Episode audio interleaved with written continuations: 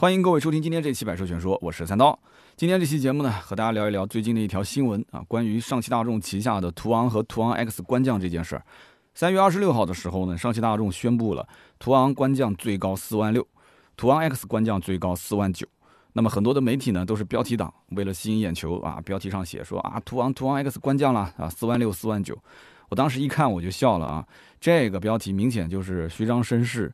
如果你要是点开新闻，你会发现这里面真正官降的主力的销售车型基本上是没什么价格变动，甚至于最畅销的版本一分钱都没有降啊。那么其次它的中低配都只降了一千块钱。那么它真正降价当中最核心、最核心的是途昂 X，它的低配车型降了两万多块钱，这个是最关键的。一会儿后面我们展开来聊。那么它的四万六、四万九降的是什么车呢？其实是二点五 T 的顶配车型，只降了那一款。那么这个车型呢，其实在市面上基本都没有人买啊，非常非常少的人会去购买。那么如果说它要是全系都是三四万、四五万的官降的话，那这个前段时间刚提车的客户肯定是要去堵门了，这想都不用想的，对吧？那么上一周我们帮我们的听友也是提过一台途昂，价格呢其实也挺合适，他也是问了很多一些店，最后找到我们，帮他又再拉低了很多一些这个现金优惠。那么因此呢，4S 店之前也是得到有官降的消息，但是呢，4S 店也很清楚，畅销版本是绝对不可能官降那么多的。畅销版本就是三八零嘛，三八零的版本，所以因此，它的二点五 T 不管怎么降，其实对于客户的这种心理预期并没有啊有太大的这种差别。那么果不其然，我当时看了这个新闻，发现官降的这个消息水分确实有点大啊，水分很大。途昂的官降四万六，其实就是它的五三零 V 六的尊崇旗舰版。那么这个版本非常贵啊，二点五 T 最贵的版本五十万五千九。大家想一想，有没有人会花将近六十万？我以为你五十万五千九，你加上税啊、保险的，如果不让价的话啊，你接近就已经是快六十了。你会花那么多的钱去买一个大众的，这个还是一个 MQB 的这种横置平台的这样的一个车吗？我相信很多人不会这么考虑。有这个钱，我肯定去买 Q7 啊这一类的车，是不是？那么官降后的价格是四十五万九千九，就是它不是调了四万六嘛？那么调完之后，这车还有没有人买呢？我个人觉得还是难，还是难，因为现在 BBA 的整个的价格下调也是非常的厉害。那么如果有这个预算的话，我就不要买那么大的车，我去买一个宝马的叉三，或者是奔驰的 GLC，或者是奥迪的 Q 五。我的天，调完的价格四十五万九千九，那么终端再给点优惠的话，我相信应该在四十出头吧。四十出头加上税加上保险，那基本也要划到四十五六万了。四十五六万，真的这些车都是闭着眼睛买。那么途昂的主销的车型，其实它的价格是多少呢？它的主销车型是三十五点九九万的三八零的四驱豪华和三十二点九九万的三三零的两驱豪华。那么这两个车子优惠完的价格，基本上前者是三十万出头一点，后者的话二十八万多。所以这才是真正买途昂的人他的一个心理预期啊，裸车价不超三十或者三十略冒一点点头，然后办好上路的价格三十多一点。那么途昂 X 这个车呢，啊，客户的预算还是比较多的，因为大家买这种轿跑型的 SUV，又是这种中大型的，对吧？所以大家呢可能会多付出一些钱。那么途昂 X 这次官降四万九，哇，听起来很很啊很这个吸引人。那四万四万九是什么车型？五三零的 V 六，也是二点五 T 的尊崇旗舰版，最贵的那个版本。那么这个版本呢，官方报价是四十八万八千九。也很贵，那么四十八万八千九这次调整完的价格是四十三点九九万。有人可能要说了，价格还是好贵啊，对吧？买个途昂花那么多钱，但是你要知道，这个不是途昂，这是途昂 X 轿跑版，所以呢，有的客户还是会去啊选择购买这个配置。它不像途昂五十多万的版本根本没人问，这个版本多少还是有一些人会去问的。但是途昂 X 其实真正最好卖的是哪个版本呢？是三十四点九九万的三八零四驱尊崇豪华。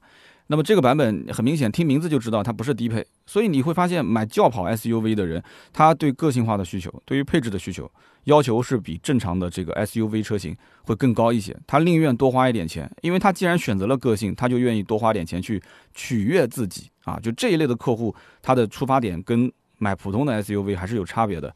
那么很多人是不是觉得很奇怪？说，哎，这个途昂 X 明明就有二十八点九九万的入门版啊，为什么它的主销车型贵那么多？我刚刚说到的这个三八零四驱尊崇要三十四点九九，然后刚刚讲的那个二点五 T 的官降的版本，它官降完之后也要四十三点九九，就跟那个入门版差了，真的就不止十万了啊！四十三二十八差了十几万，但我只能说一点，就是为了个性，很多人是愿意买单的，因为它独一无二，你根本在市面上找不到类似的这种。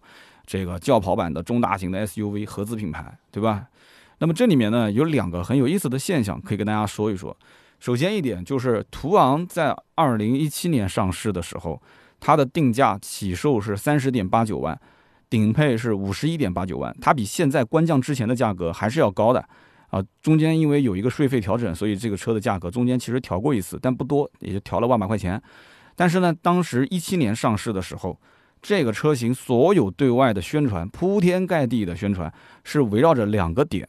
所以这个营销手法是非常懂中国人啊。第一个呢，就是这台车是 MQB 平台旗下最大的一款 SUV，哇，当时所有的媒体报道都是在吹这个车怎么怎么大，怎么怎么宽。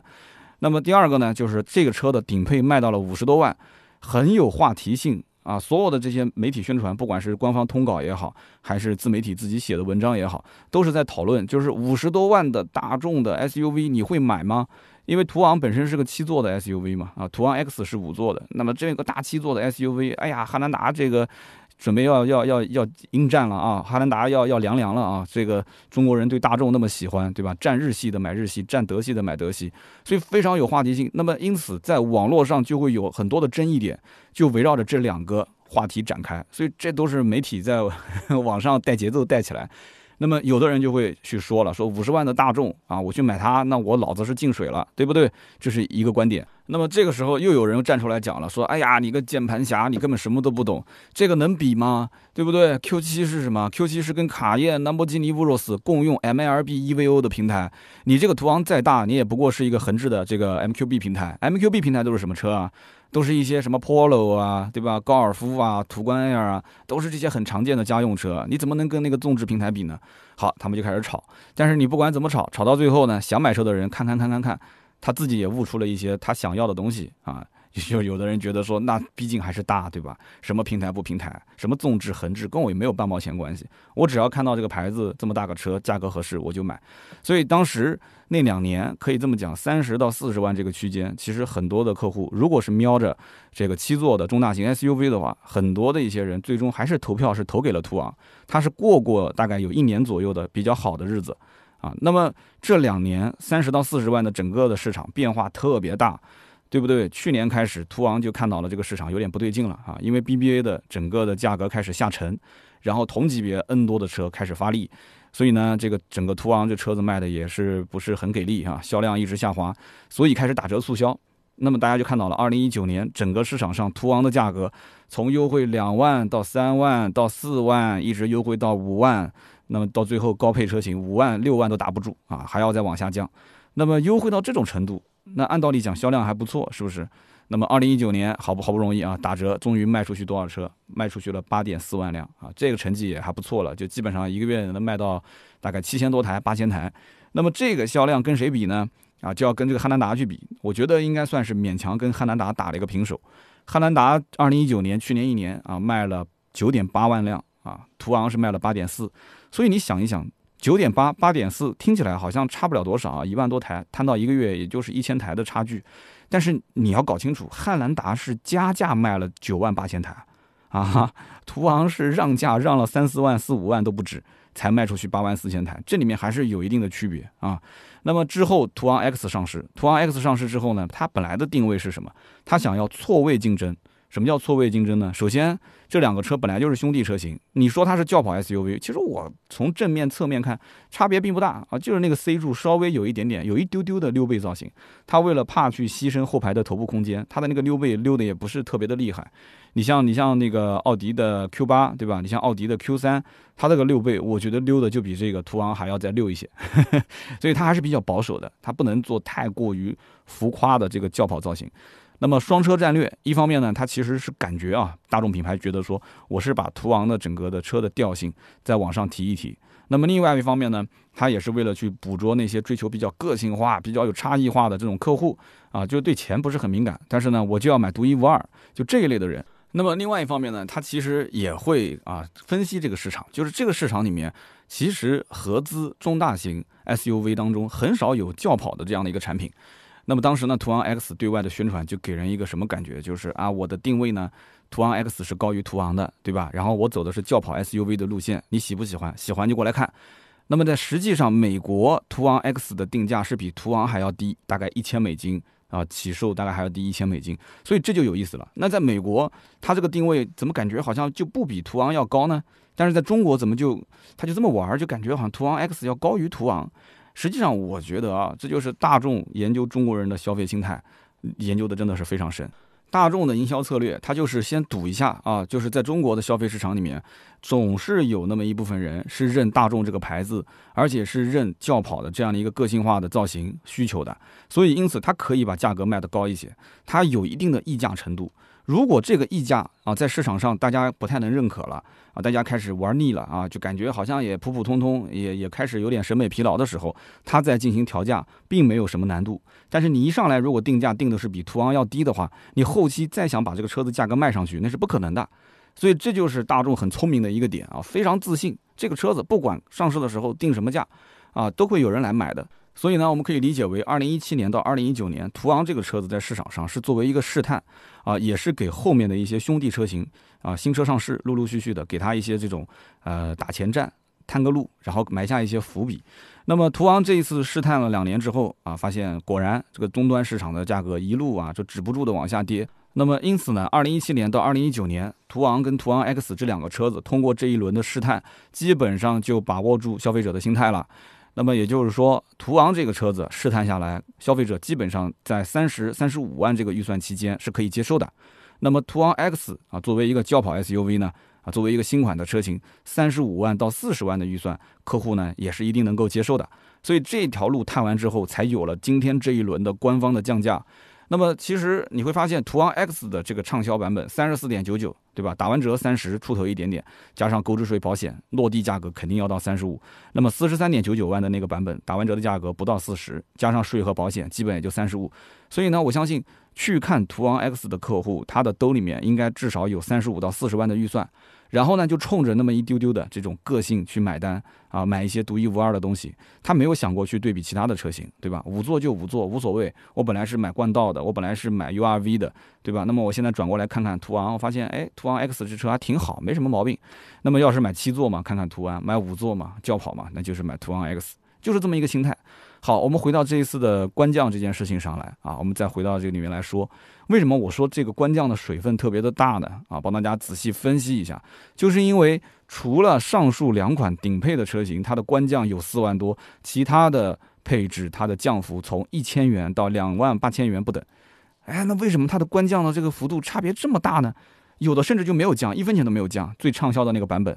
那么我觉得这里面也是经过大众深思熟虑啊，他是想干一件事情啊，就是重新梳理一套全新的售价体系。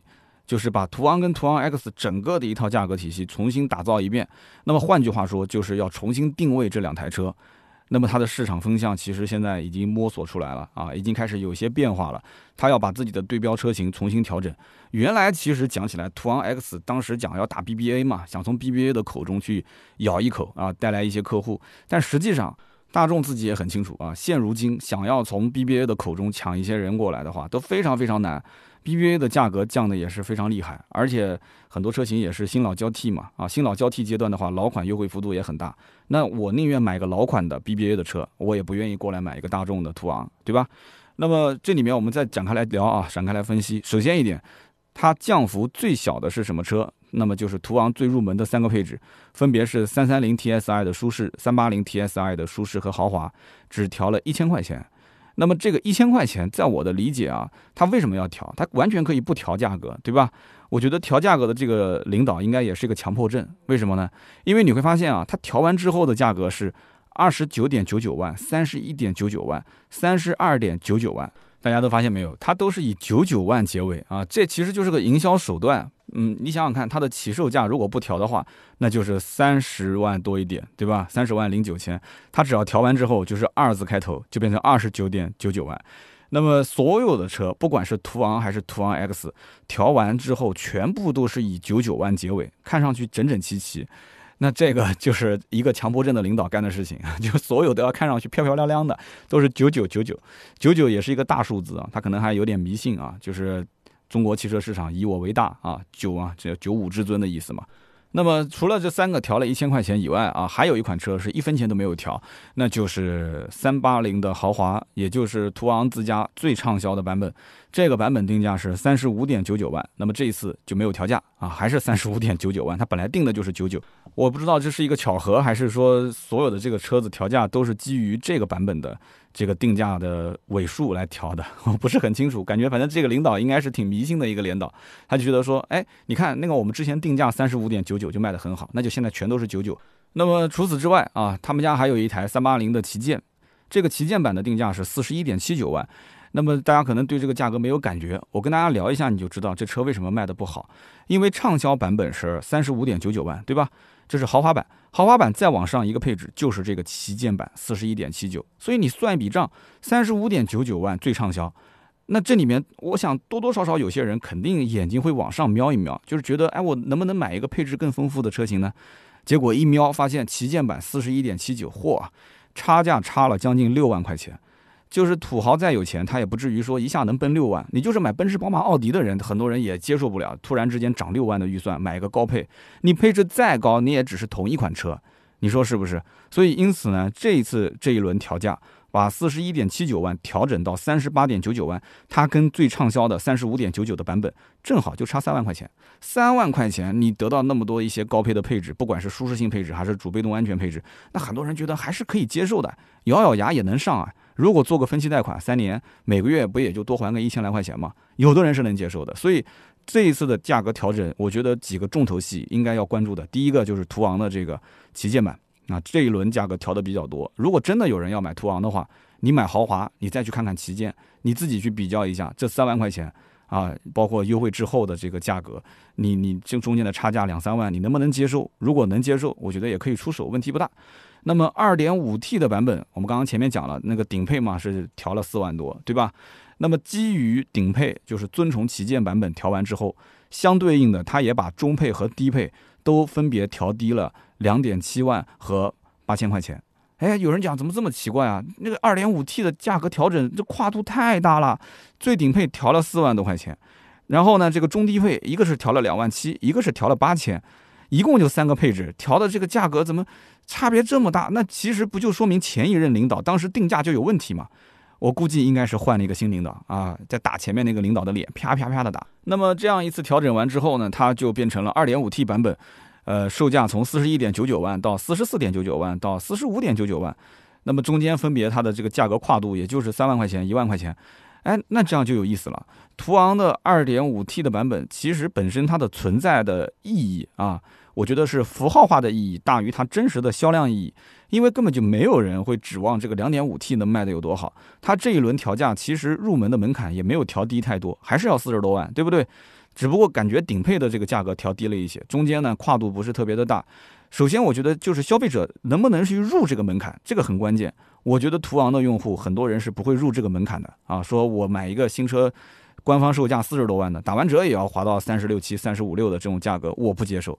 所以这一点，我觉得大众还是很聪明的，因为他本来就知道这个车子想跨入门槛的人就很少，所以干脆我就把顶配的调性调低一点啊，不要搞那么高了，这个有点夸张。这个我们一会儿再讲，它也是为了给后期的一些车型啊做一个铺路。但是入门的价格我不会调得太低。其实它的入门的四十一点九九，按我的推测，它还是可以再调低一些，它可以调到四十万以内。但是它就不这么调，为什么呢？因为它要的是调性，它要的是调性。二点五 T 入门版它只调了八千块钱，它完全可以把入门版的价格调到两万七、两万八啊，下调两万七、两万八完全没有问题。但它其实还是要让你知道啊，我的途昂还是很贵的，因为途昂只有贵，它下面的这些中低配的车型才能卖得出去，对吧？那么我们再看一看途昂 X，途昂 X 这个车呢，其实是这一次官降的一个重头戏。那么重头戏在什么地方呢？就是途昂 X 的最入门的配置，三三零豪华、三八零豪华分别官降了两点七万。那么两点七万的价格官降之后，直接就变成了原价三十一点六九。那么这一次官降完，原价就是二十八点九九，原价三十三点六九，官降完之后达到了三十万九千九。那么他这样做的目的是什么呢？我觉得啊，他这样做的目的只有一个。就是去正面刚新冠道啊！有人讲说冠道上市这么久了，怎么想到今天才过去杠它？这个跟大家稍微再解释一下啊。了解这个市场的朋友应该知道，三月二十七号，上汽大众宣布途昂和途昂 X 官降，仅仅四天之后，新冠道就上市了。那么之前由于冠道的 2.0T 的这个版本啊，它不符合国六的排放标准，所以冠道在很长一段时间内，对吧？去年七月份这个调整国五、国六嘛。那么很长一段时间，将近一年的时间，它都没有 2.0T 的车型可卖，所以因此途昂途昂 X 在这一段时间之内，它是有一个喘息的机会啊，它不用去跟冠道杠，杠到冠道没有 2.0T，我不想跟它的 1.5T 去杠，1.5T 价格对吧？价格也不是特别的高，所以因此整个的途昂和途昂 X 在这一段时间内，应该讲日子过得还是挺不错的啊，加上它的终端优惠也蛮好的，销量一路还是看涨。我们刚刚也讲2019年的销量啊，整体跟汉兰达几乎差别不大。那么新冠道这一次。上市啊，二点零 T 起售二十七点九八万，也没什么变化。那么它的真正的主销的配置是二十九点二八万四驱尊享版，所以大家要记住了，买冠道二点零 T 的人，他其实也是不差钱的。二十九点二八万，他现在也没有什么优惠，很长一段时间内冠道都是八千一万，最多就是一万出头一点。也就这么一个优惠，所以二十八万多的车加上税和保险，买冠道二点零 T 的人手头预算肯定是在三十到三十五万以内，所以它跟途昂 X 的用户是直接重叠的。那么这一轮途昂 X 的官降，而且是入门版直接官降，它就是拉到了冠道的一个定价区间，就是正面杠，想都不用想的。那么有人可能要说了，哎，这个途昂不是主打七座 SUV 市场吗？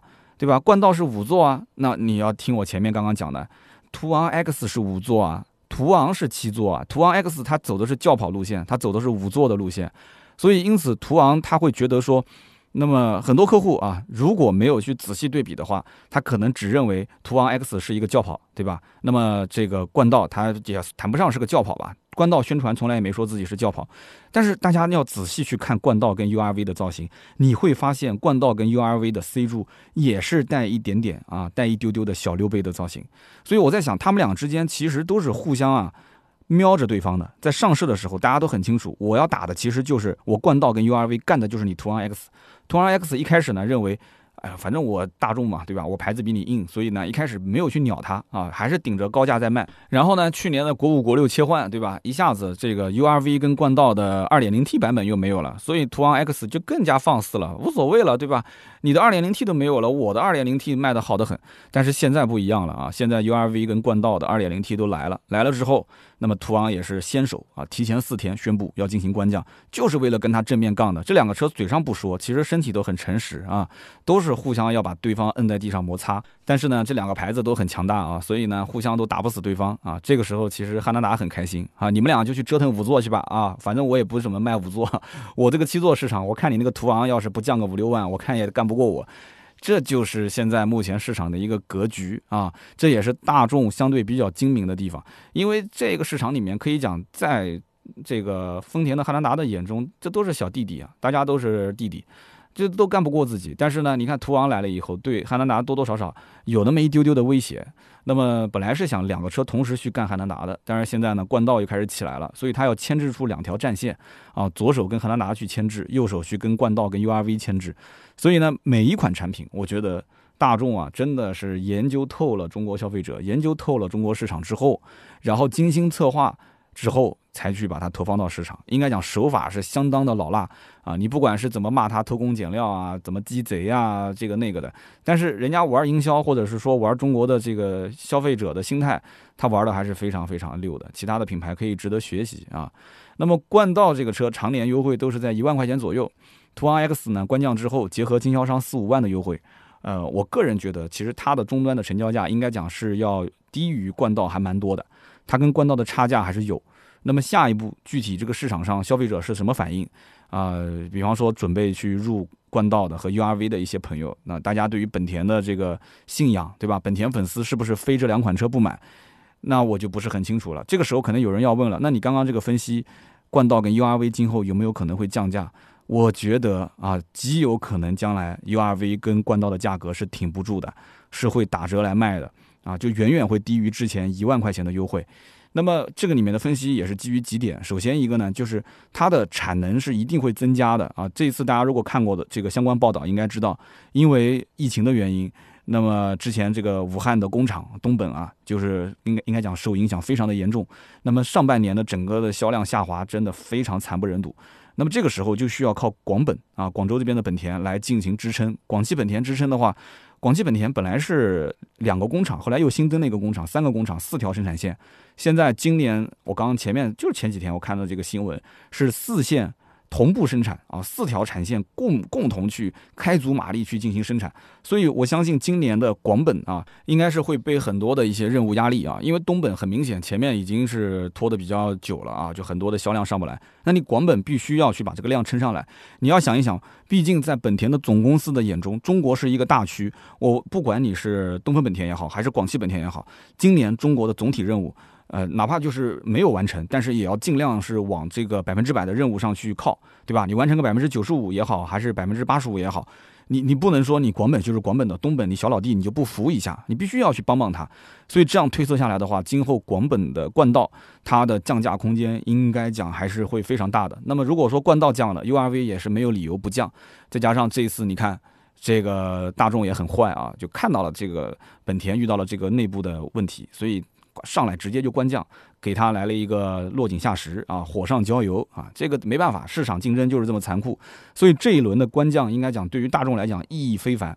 真的是意义非凡。如果说这个广本和东本后期在价格上不做一些调整啊，没有任何动作的话，还是按照以前的老套路啊，反正就是定量生产，有多少订单卖多少台车。那这个时候大众肯定会压货给经销商，然后就开始学习整个市场，然后做这个市场的市场占有量。大众最喜欢干的就是这个事情，就是我要看你的是市场保有量，我不管你让多少钱，我不管你这个经销商是囤多少的货，反正你就是一定要把市场占有量给我拉大，要超过本田，超过它的冠道和 URV。所以今后这个价格，我我两边都不看好。其实途昂跟途昂 X 官降完之后的价格，还是会有一轮调整。那么最后就是关于这个途昂跟途昂 X 的官降啊，它还有一个小小的原因要跟大家再说一下，就是今年上汽大众还要上一款 MPV 啊，这个英文我不知道怎么读，好像据说是从德文什么两个单词拼过来的，还是怎么回事啊？叫 V R L O R A N 啊，叫 Veron Veron Veron Veron，哎，反正也就这么个意思吧。然后同样，它也是一个 MQB 平台下的产品啊，车长超过了五米三，我的天，五米三啊，五米三几的车长，然后轴距达到了三米一八，三米一八是什么概念啊？这个轴距比奥迪 Q7 还要长，可以说这个是这个上汽大众憋足了劲要上的一款车啊。听了半天，有人讲这是什么车啊？这是个 MPV 车型啊，这是 MPV，它是正面杠 GL8、奥德赛和爱丽绅的一个产品。那么有人可能要问了，说这个大众啊，这么多年都不出 MPV，怎么今年突然想起来出 MPV 了？这个问题问得好。那我个人是怎么分析的呢？首先，大众这么多年，你别说 MPV 了，大众早几年连 SUV 都不产。途观之前，你它是有 SUV 吗？对吧？CRV、RAV4 卖了那么多年，人家都不产 SUV，为什么？大众早年吃红利吃的简直就是满嘴满手都是油，它轿车就已经非常好卖了。对吧？大家都卖不好的两厢车，它都能卖得好，对不对？什么 Polo 啊、高尔夫都能卖得好，它根本就不屑去做那么多事情。但是后来呢，轿车卖的不咋地了，就开始产 SUV，那么 SUV 又开始赚了一老波子钱。那么现在 SUV，你看它现在哪一台 SUV 让价没个两三万啊？对不对？那 SUV 又不怎么赚钱了，怎么办？所以一开始它根本就不屑 MPV 这么一小块的市场，这个利润它根本就看不上。那么现如今呢，地主家也没有余粮了啊，所以只能上这个 MPV 了。不过据我了解啊。这个车子上市应该讲是一个重磅的炸弹啊！为什么呢？因为这台车子它本身的命名啊，就传言啊，还不是官方说法啊，传言叫威昂啊，就是巍峨那个威威昂，威昂，大家一听就明白了哦，原来这车是途昂的兄弟车型啊，兄不兄弟？其实大众的车子都是兄弟车型，对吧？不都是一样是 MQB 平台吗？都用的 EA 八八八的发动机，是不是？但是呢，你要说它真的是这个途昂的兄弟，也没什么差别。为什么呢？因为这个 MPV 车型主打就是七座，对不对？那么大众的系列车型当中，七座的车本身就不多，所以呢，威昂是七座的 MPV，途昂是七座的 SUV。那么这样的话，有一些商务人士啊，我身边就经常遇到这样的，就是单位里面要买车，然后他呢是宜商宜家两边都要用，预算呢在四十万上下。那么这个时候，虽然有一部分是用于公司商务接待，但是这个老板平时也要开出去，对吧？也不想让别人看出来就是自己啊像个司机一样的。那么 SUV 它可能会是首选，但是有一些这个老板呢，家里面可能孩子比较多，对吧？然后老婆啊、家人两边的父母，他也要经常七座出行，所以他也会考虑到这个车呢两头都要顾，因此他其实可以选 SUV，也可以选 MPV。那么手上的预算又是四十来万，所以这个时候途昂跟这个威昂两台车，它都是可以买的，都是可以选择。大众这个牌子本身又是自带商务属性，对不对？所以因此这款 MPV 只要它将来上市，不要偷工减料，不要粗制滥造啊！我的节目可以粗制滥造、胡说八道，但你车不行，对不对？只要他造的这个车子呢，不要爆出一些非常严重的丑闻，我相信将来应该讲热卖是必然的啊。中保研的碰撞也不要出什么大问题啊，对吧？G L 八之前撞的不咋地，你这个车子你既然都已经是后上市的，我相信你就是应试教育，你也得要把那个百分之二十五的偏置碰撞的那个地方，你也要加强一下。如果转一个这个全优啊，撞一个全都是 G，那这车我估计将来就炸了。我跟你讲，就可能加价买都有可能。所以呢，这个车子呢。它在今年下半年上市，那么因此途昂这一轮就必须要降价，为什么呢？因为它要为这个威昂去让路。为什么讲要他为给这个威昂让路呢？你想，威昂的定价它一定是盯着 G L 八、奥德赛跟爱迪生去的。那么我们可以想象得出，这个威昂上市后的起售价肯定是二十多万，对吧？然后顶配应该是在四十多万。那么按照大众这个调性，它的定价可能略微的会比它稍微高一点。我们之前也讲过了，像奥德赛现在燃油版已经没得卖了嘛，对吧？但是后期不知道还有没有可能上，所以奥德赛目前的整个的定价，包括爱丽绅啊，可能起售价格是偏高一点，所以这也就给了这个威昂将来上市的定价有一个可以拉高的幅度。而且这个别克的 G L 八最近也是在拉高自己的定价，新款的 G L 八上市，对吧？E S 版本包括艾文尼亚的版本定的也不便宜啊，终端也没什么太多优惠，所以我怎么算来算去，我觉得这个威昂今后的定价应该是不会低的，我估计啊，起售价应该至少在二十六七万往上跑，二十七八万起售都有可能。所以这个怎么说呢？现如今啊，这个途昂跟途昂 X 这个价格，它其实起售也差不多在二十八九，对吧？二十九万多三十万，它跟这个将来的威昂这个 MPV 车型，应该讲重叠度是非常高的。那么，即使现在这个途昂跟途昂 X 它不进行官降，等到威昂上市的时候，它一样还是要调整到现在这个位置，还是要降价。要不然的话，同平台、同动力、尺寸，人家 MPV 先天还有优势，比你大一圈。那你说我为什么一定要买你的途昂，不去买这个威昂呢？是不是？所以这次降价呢，也有这一点点原因在里面。啊，要不然你就反衬出来说这个途昂途昂 X 定价不厚道，所以呢，恰逢冠道 2.0T 上市前夕啊，就顺势把这个价格给调整了。那么综合来看啊，大众是真的非常了解中国市场。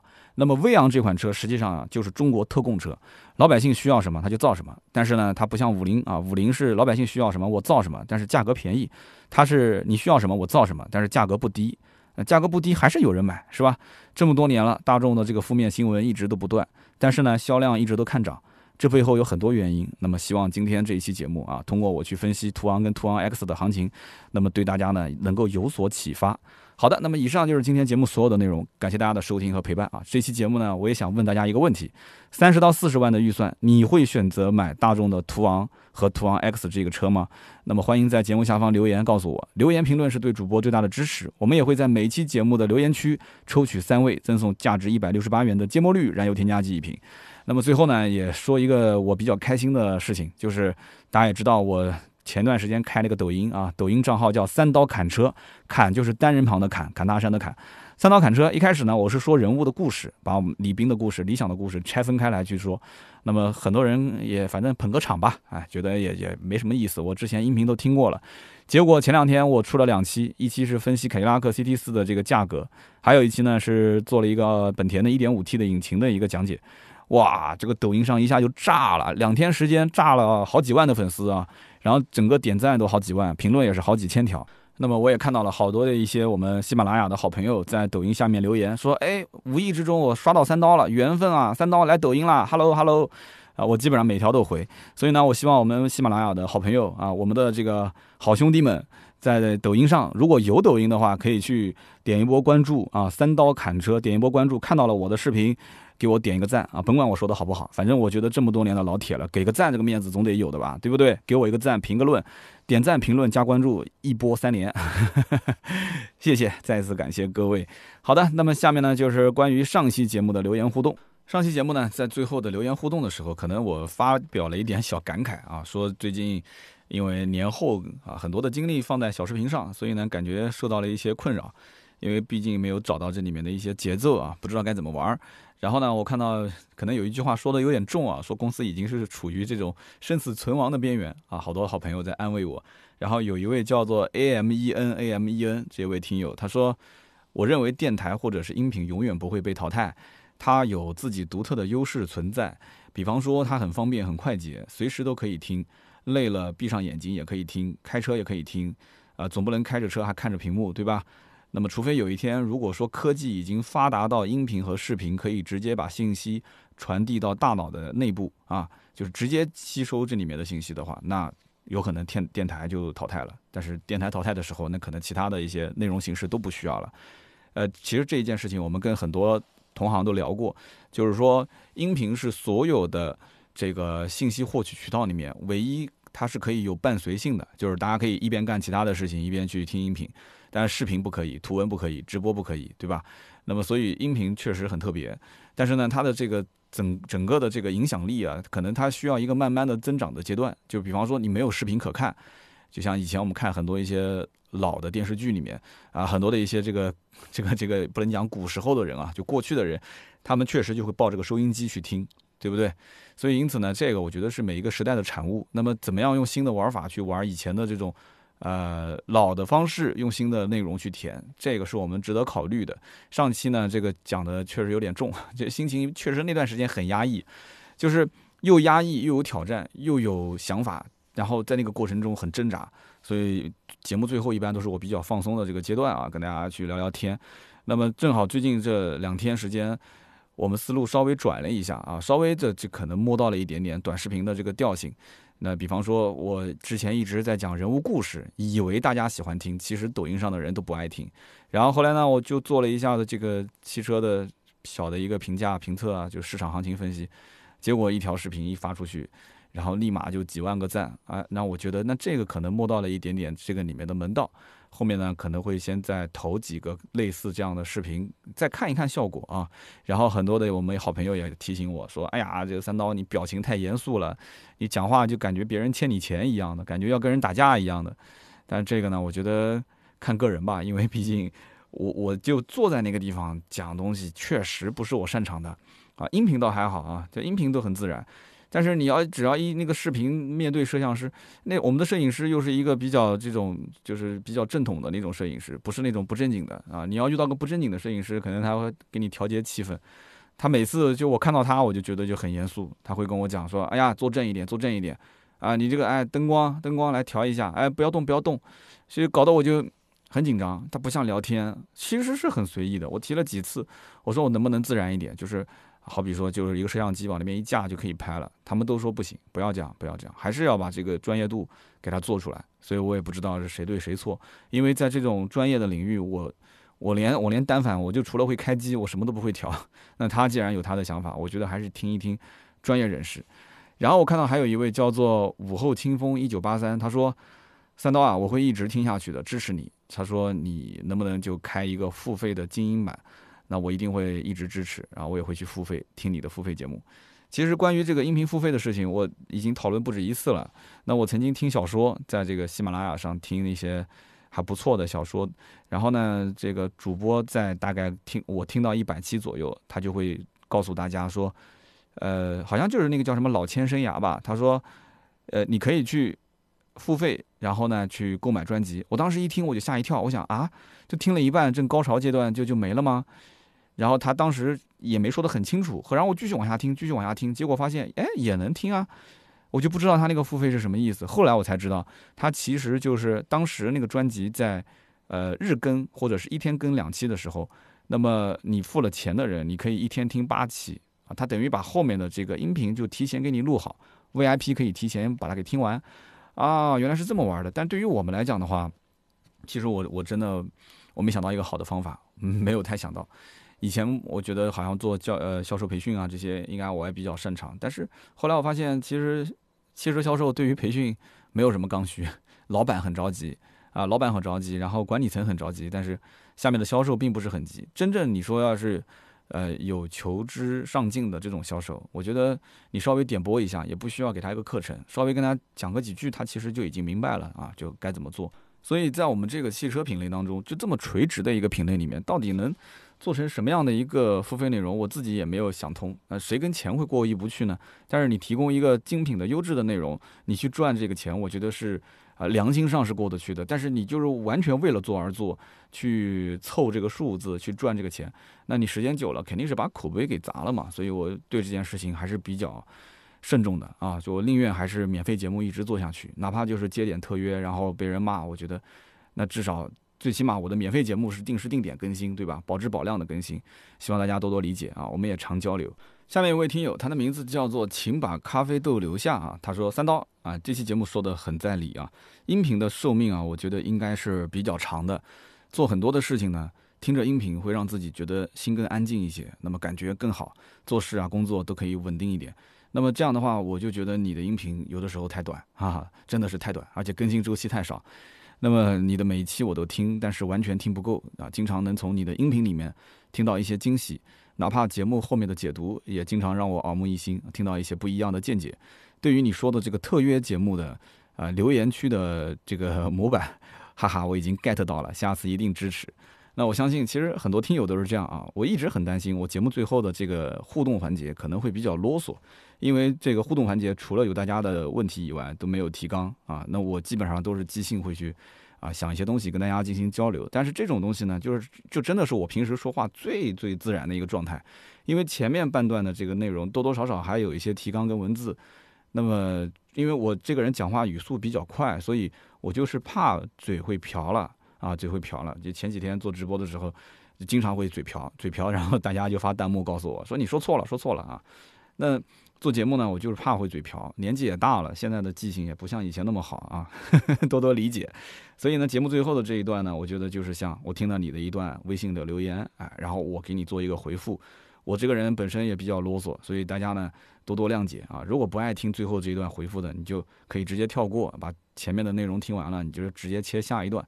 那么这一位叫请把咖啡豆留下，他讲就是说节目当中呢，呃，我很多东西其实是讲的比较的细。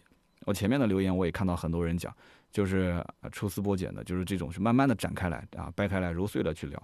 很多人也在就提醒我，那天有一位听友留言很有意思，名字我记不得了。他跟我讲，他说你其实可以呃去 B 站，就把你的音频啊，然后配一些图片。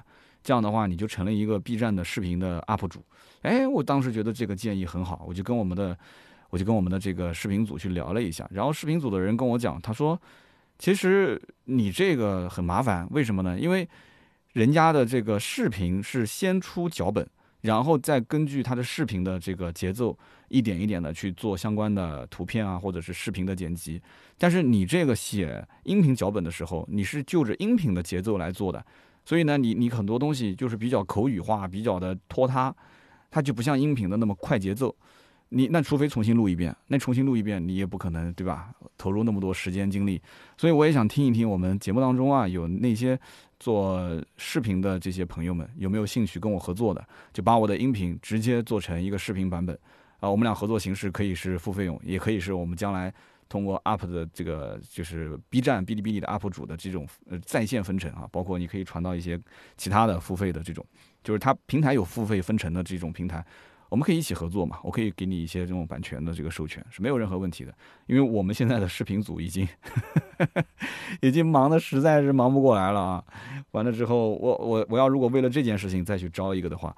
有点麻烦，所以我想听听大家的意见啊。音频转成视频，以前也不是没转过，很早以前我们也转过，当时没有任何的其他的这个中间为了内容去配图配视频，我们就是一张图从头到尾一个小时，就相当于就是只有一个固定的画面，其他什么都没有。那个那张图就是一个标题，然后就是一个音频，一个小时的音频，然后播放量就是低的可怜，因为不会有人盯着屏幕看这个的，对不对？你盯着一张图片看一个小时，那这个人精神肯定有问题啊！所以呢，这个视频很多的网站，你只要手机一锁屏，那声音就没有了，对吧？很多都是这样的。你可以把它切成什么音频版，但是不会有人是这么去听的，还要耗费流量啊，对不对？那还不如在喜马拉雅上面听。所以呢，就是音频啊、视频啊、图文啊、直播各有各的玩法啊。我也希望听听大家的意见。好，那么以上呢就是今天这期节目所有的内容，感谢大家的收听和陪伴。那么也希望中奖的听友尽快联系盾牌。那么盾牌的微信呢是四六四幺五二五四。如果大家呢想跟全球各地的好朋友一起聊天，也可以欢迎到我们的群里面来，也是加这个微信啊。有购车的需求也可以问盾牌。好的，那么今天节目就到这里，我们下周三接着聊，拜拜。